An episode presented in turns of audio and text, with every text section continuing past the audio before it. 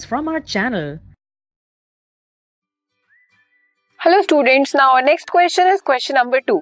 Name the two elements which are present both in CNG and petroleum.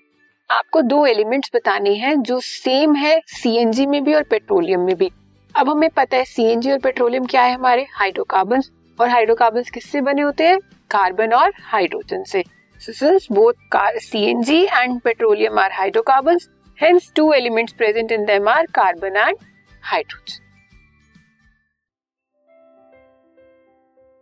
this podcast is brought you by Hubhopper शिक्षा अभियान अगर आपको ये podcast पसंद आया तो प्लीज़ लाइक शेयर और सब्सक्राइब करें और वीडियो क्लासेस के लिए शिक्षा अभियान के यूट्यूब चैनल पर जाएँ।